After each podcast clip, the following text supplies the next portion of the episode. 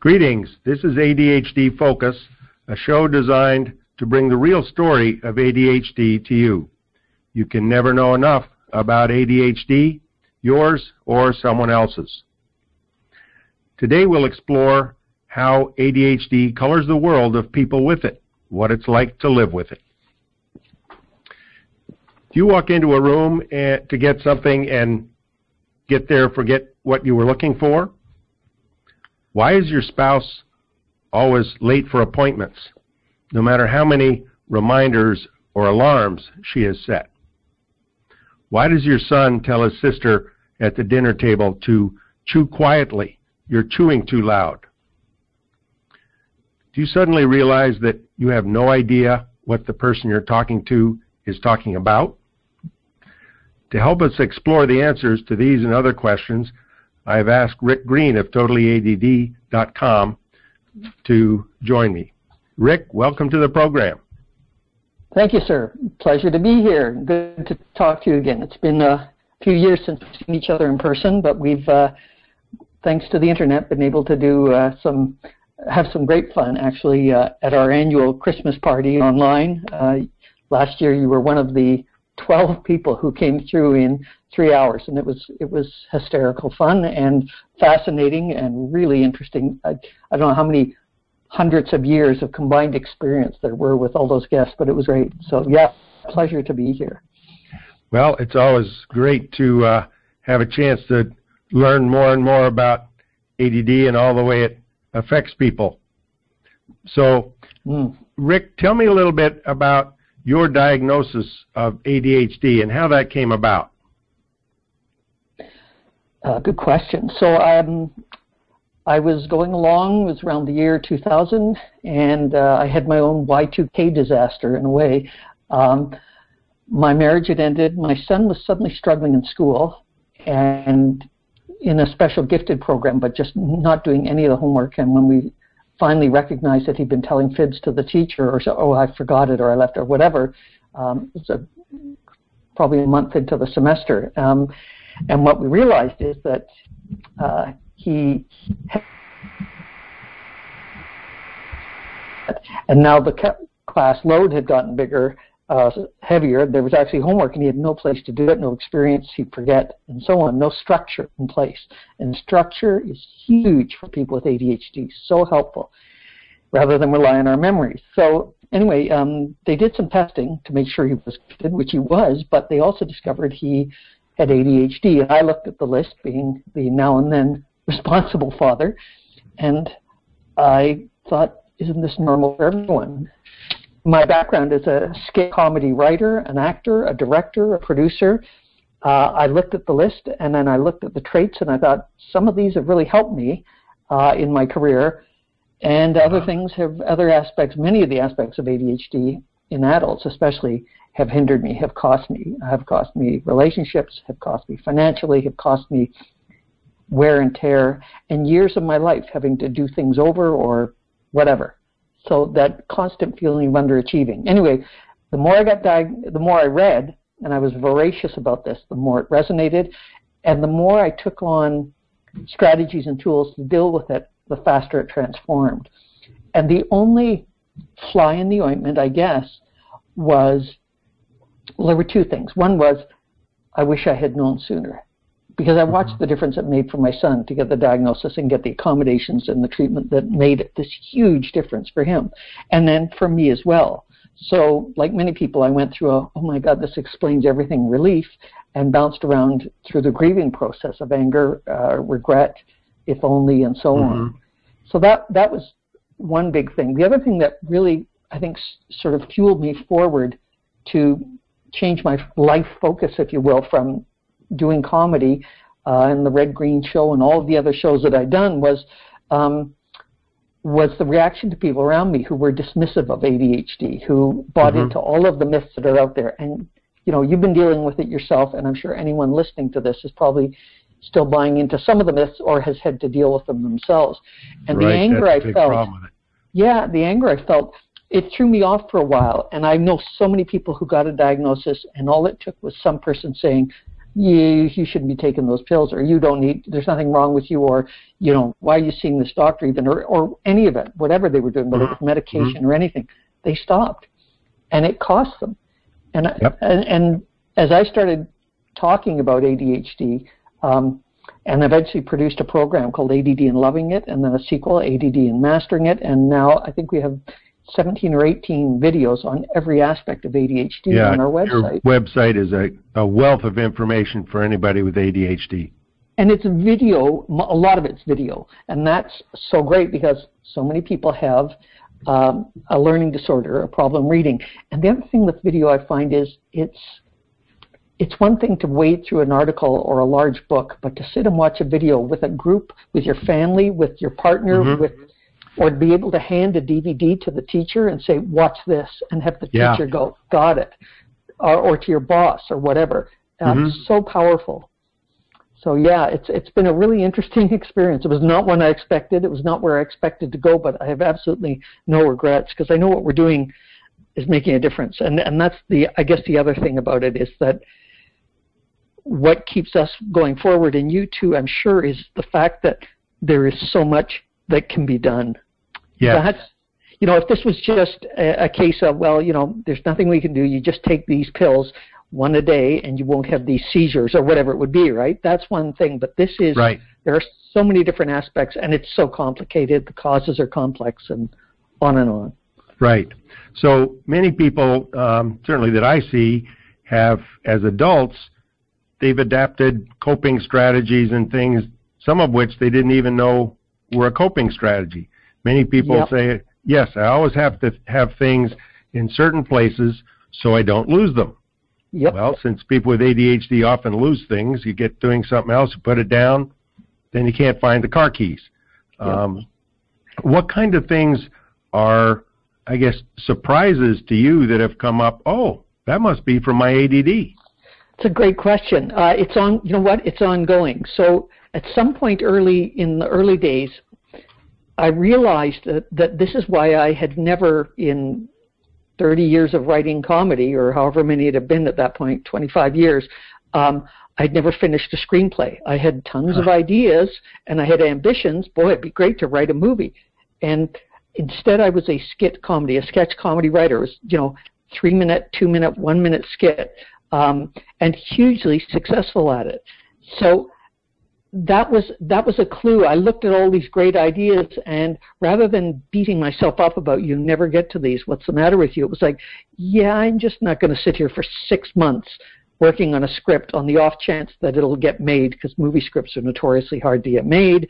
And then Mhm. what happens when you open up your movie gets made and opens next to Star Wars uh, episode 3006. You're you know there's so I could write a bunch of skits in one day or funny articles or whatever, and that's what I do. I can direct uh, skit comedy. I can produce it and edit and all of those things. So I started to see where I was really successful and why, and I started to see where I really struggled: finances, paperwork. Um, Mm-hmm. and organizing and being able to allow other people to take part of a project and run with it because I didn't know how to manage other people, let alone myself. All of those things. And then simple things like more recently, last few years, it finally struck me as to why I didn't like going on Caribbean vacations. Yeah. And and it's because the sand on the beach gets in everywhere. And we we have a whole video on emotional and physical sensitivity. Um, being very and overly sensitive. And you mentioned, you know, don't chew so loud. The the sand everywhere drove me crazy. It was like finger, uh, you know, fingernails on on the chalkboard, um, which strangely enough doesn't seem to bother me as much.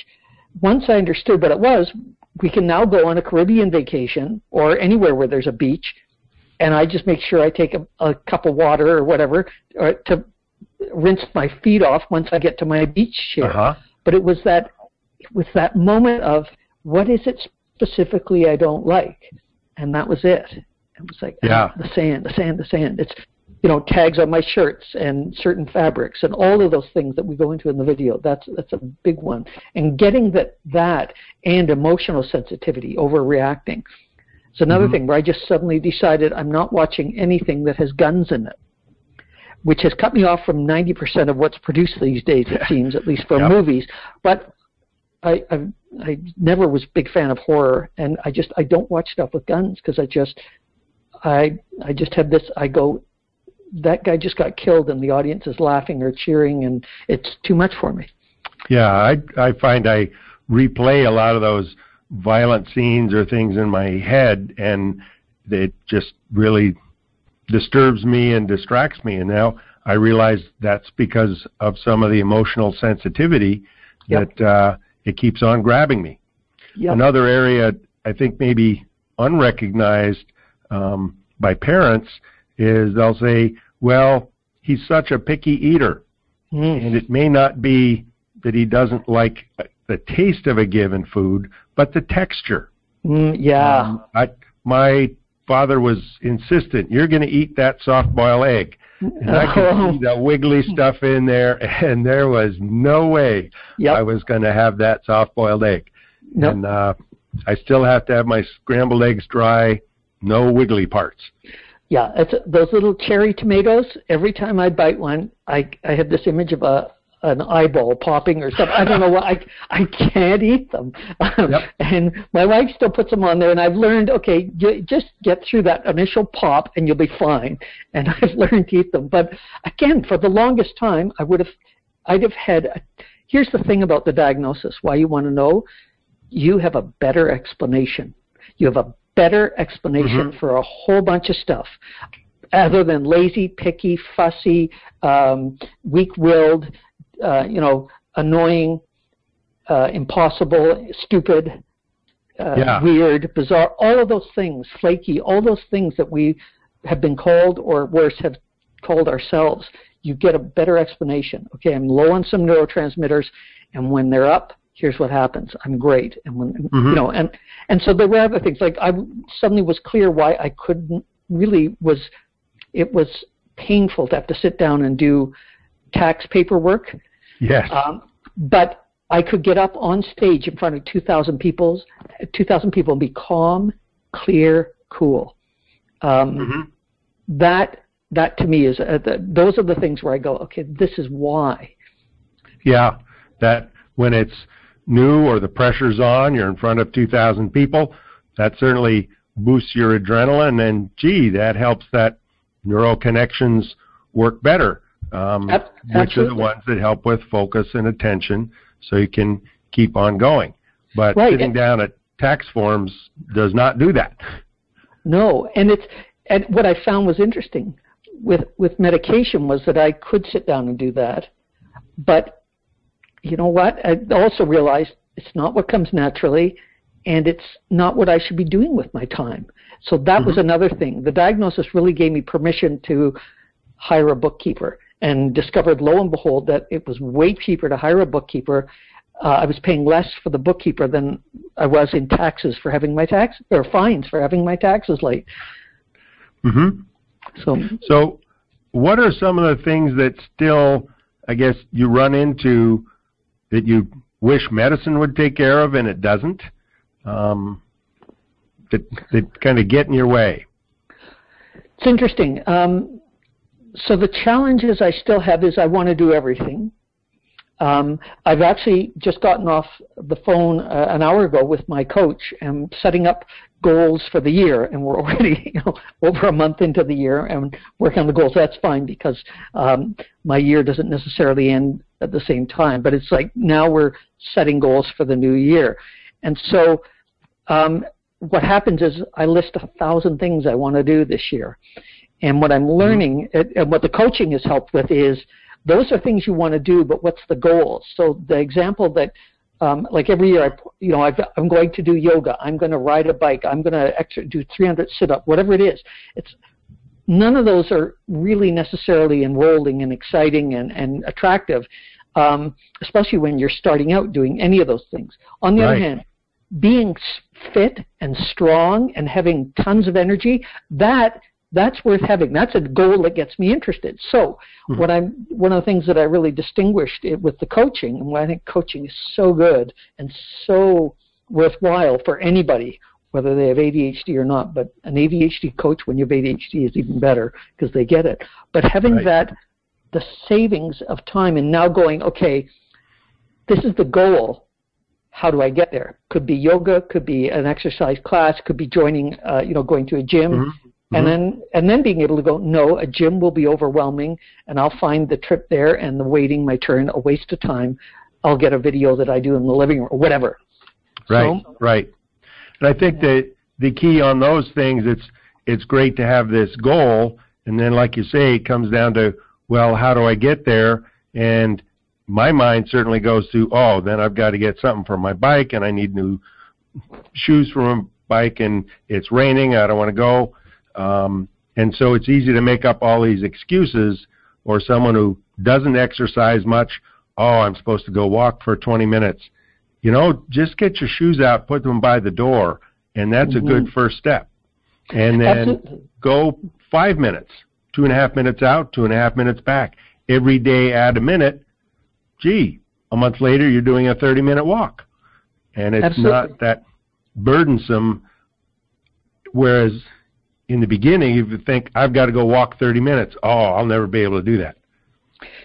Yeah, and it's it's it's so true, and it's also uh, if you start walking and on day three instead and you're going seven minutes and you're out there and you're going, it's like you know what I'm doing ten.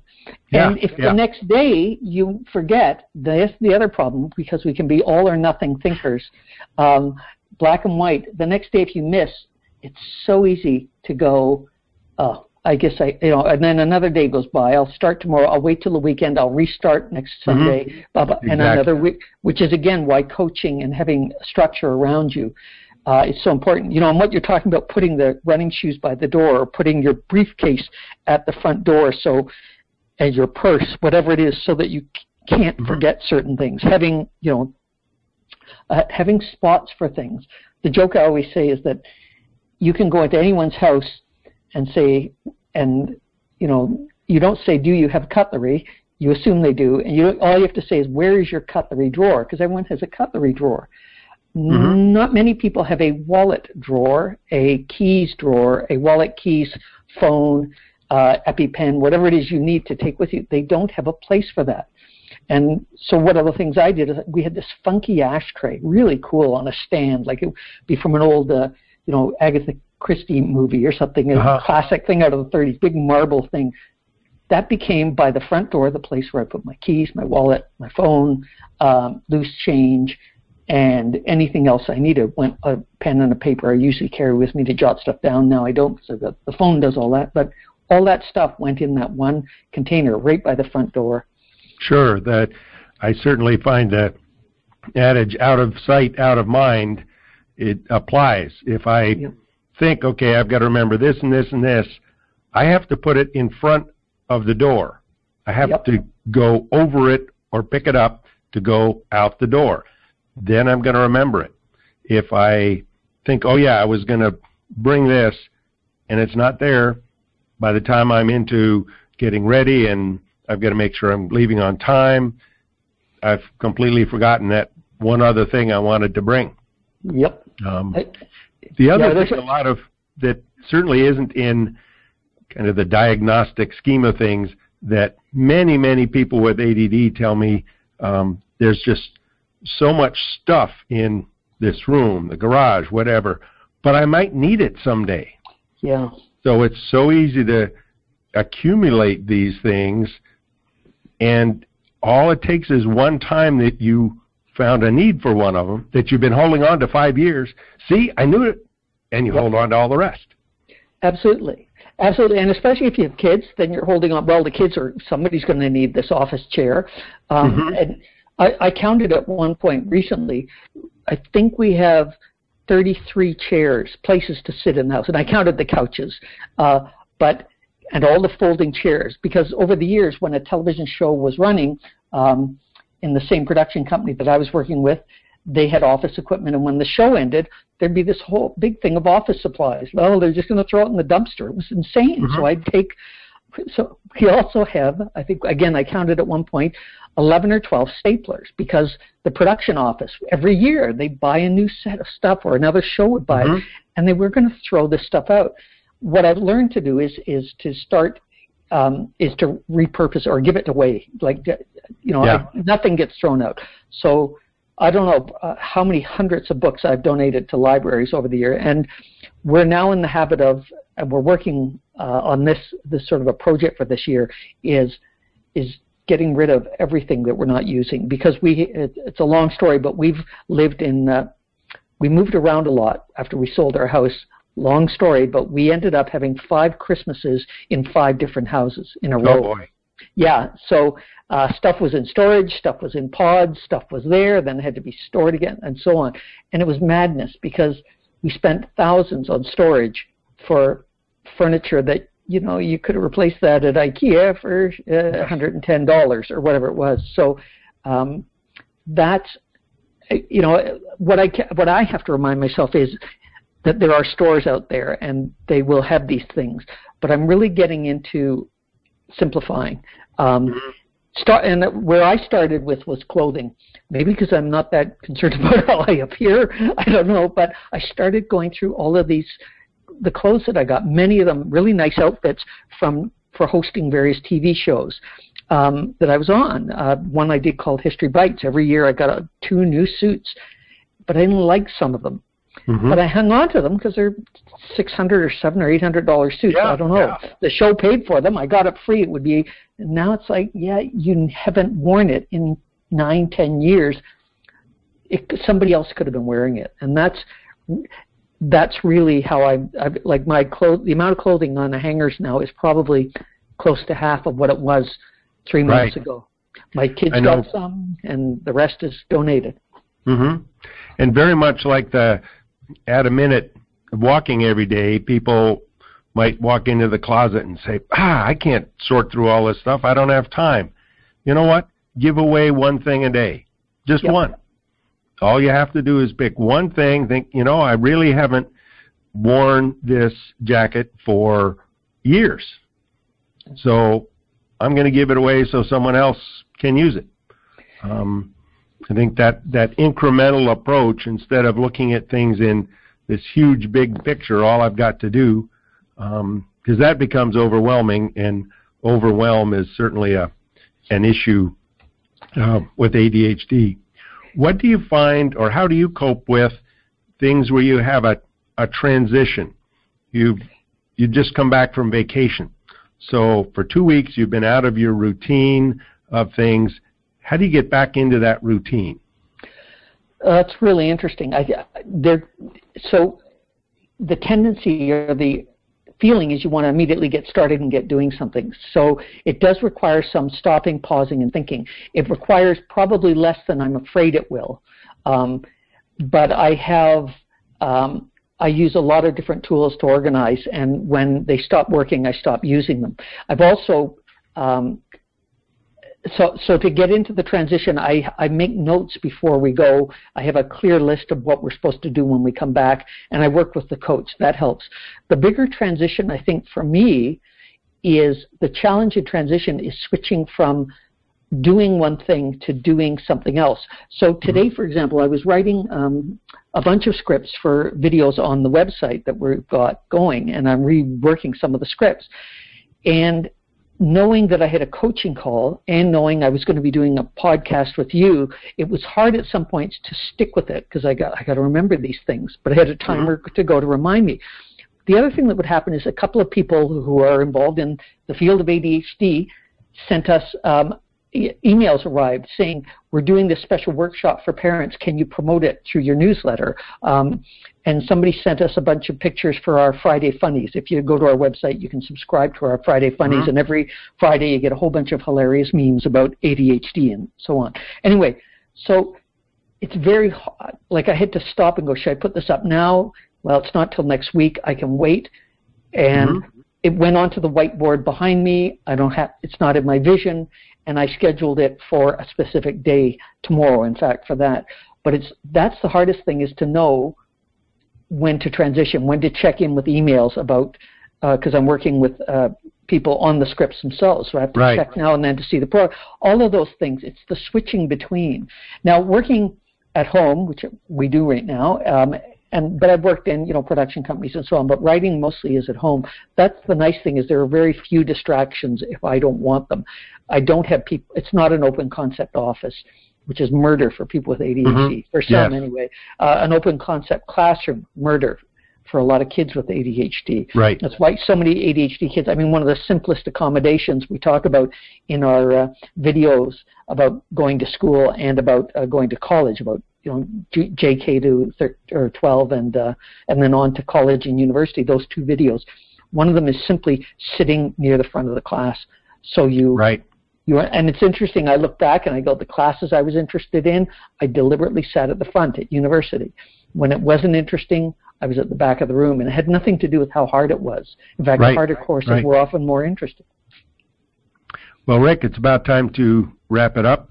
Yeah. Uh, my guest has been Rick Green of the website totallyADD.com and many other projects.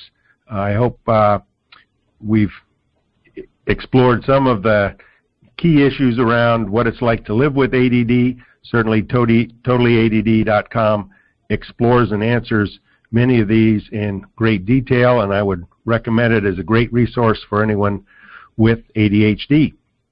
Thanks. So- it's, it's, it's real, you know, uh, one of the doctors, top doctors at the University of Pennsylvania, told me he said we send our clients, our patients or clients to two places that we recommend: the National Institute of Mental Health and Totally ADD. And I Absolutely. Thought, wow, I thought, wow, that's hmm. kind of neat.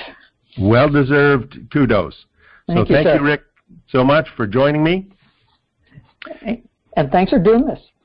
Okay, there you have it. Another part of the real story about ADHD. This is your host, Dr. David Pomeroy, and until next show, be well.